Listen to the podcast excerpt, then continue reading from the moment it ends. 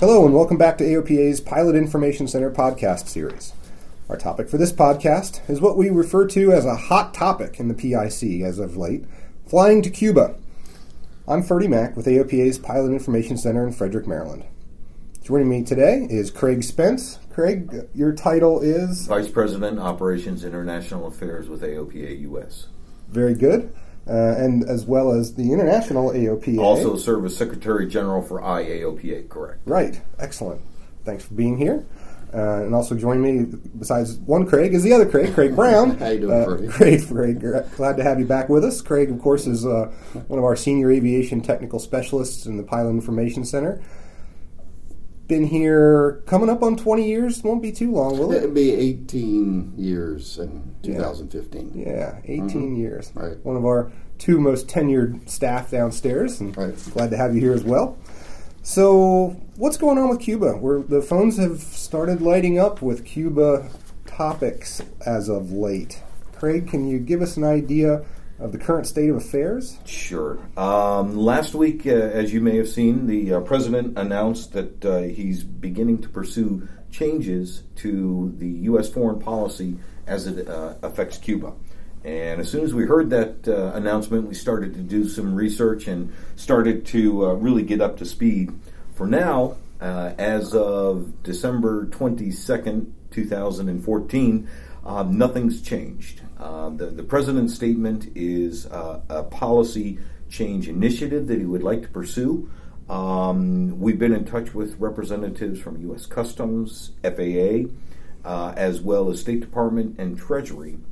And the important thing to remember is current ban on travel to Cuba uh, is still currently in place. Even more importantly, there's FAA regulations prohibiting uh, and putting severe restrictions on flights uh, down into Cuba, general aviation flights, and that's Section 91707. So um, there is a lot of change that we're expecting. According to the president's uh, policy statement, he's looking to um, authorize travel in 12 distinct categories uh, family visits, official business of the government, journalistic activities, professional research, education, religious, uh, support for the Cuban people, humanitarian, and so on. So, um, will we see a liberalization where going to Cuba is like going to the Bahamas?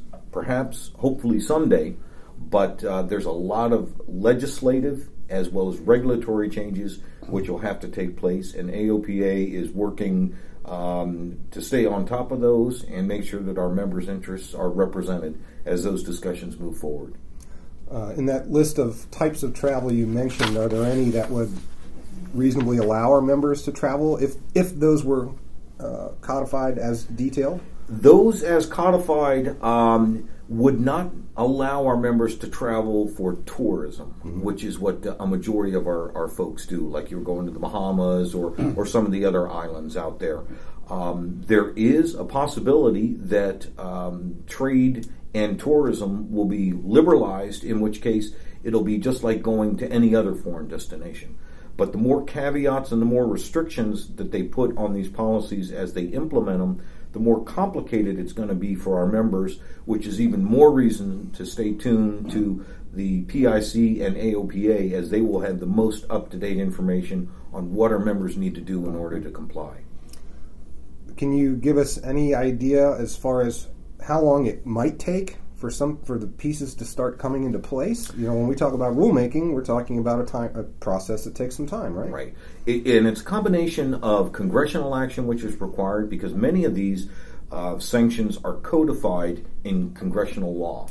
So those would first have to be changed.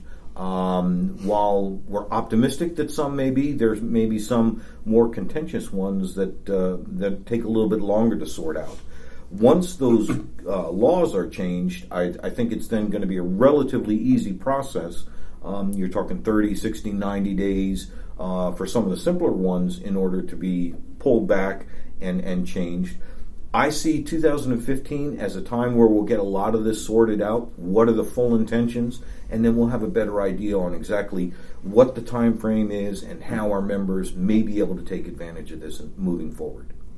Okay, uh, so Craig one, that's Craig one. Mm-hmm. Craig two, uh, Craig Brown. Uh, this isn't just an FAA deal, though, right? I mean, uh, sure, we, we just mentioned that there's some prohibition in Part 91, but I, I hear OFAC, Treasury, right? There are other pieces to this puzzle. There are other pieces to it, Ferdy, and and, I, and Craig Spence hit on the, the very important points that um, traveling to Cuba is still not open. The, the the door is now open, is the way I look at it from the president's announcement last Wednesday, which means.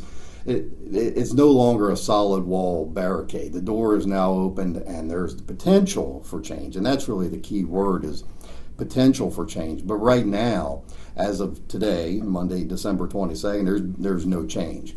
You, you did mention, um, uh, Ferdy, there there's um, an arm of the United States Treasury, uh, OFAC. It's the Office of Foreign Assets Control, and there are um, pretty severe restrictions and penalties imposed for pilots who were to go to Cuba or pay for services to go to Cuba.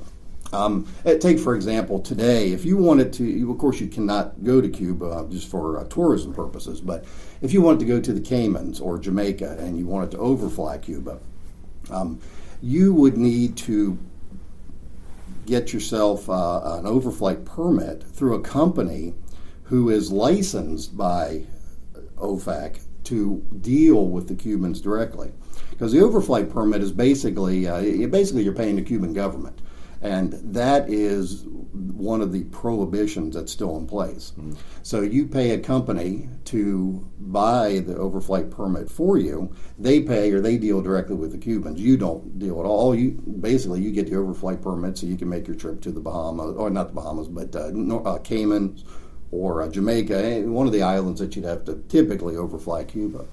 So the sanctions are pretty severe. Um, as, as Craig Spence mentioned, um, you know, the, I think the door is open that we could maybe see some changes in the future, but right now, um, really, the, the most important thing to stress is nothing has changed as far as going to Cuba, but overflying is still an option.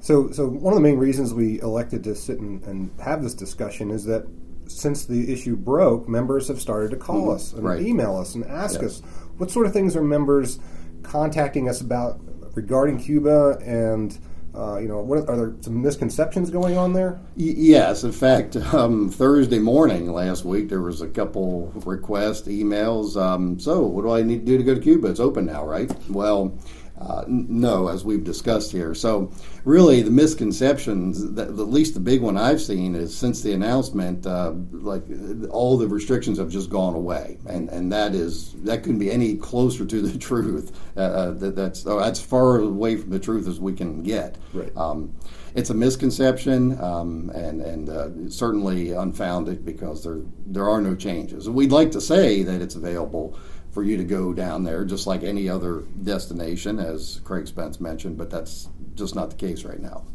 Okay. One other item I think which is going to be interesting uh, as it unfolds is the infrastructure to support our members going down there. Craig and I were talking earlier. I don't even know how many airports there are in Cuba. I don't know if there are general aviation access, if there's avgas availability, uh, flight weather services, internet connectivity, all the things that we take for granted when we're planning a, flight. Is that infrastructure down there? If not, what do we have to do in order to put it in place so that our members can start going? So, um, the biggest thing that announcement has done is opened my eyes to what I don't know about it, and been doing a lot of research and, and coming up to speed with that. So, the the important thing here, I think, is stay tuned. Yeah, and, and interesting. You mentioned number of airports. So we were talking. Uh, there's there's probably an airport in Havana. There's likely one in Guantanamo Bay, which would probably be restricted anyways. Other than that, uh, civilian aviation is uh, we don't want to say non-existent, but very very slim in Cuba. So the number of airports to support that, uh, who knows? We have to research that. It's interesting, Craig, that you mentioned about internet connectivity because uh, there was a, um, a 19-minute segment uh, on Cuba, 60 Minutes last night, and there was a fact that was thrown out that uh, five percent of Cubans have access to internet.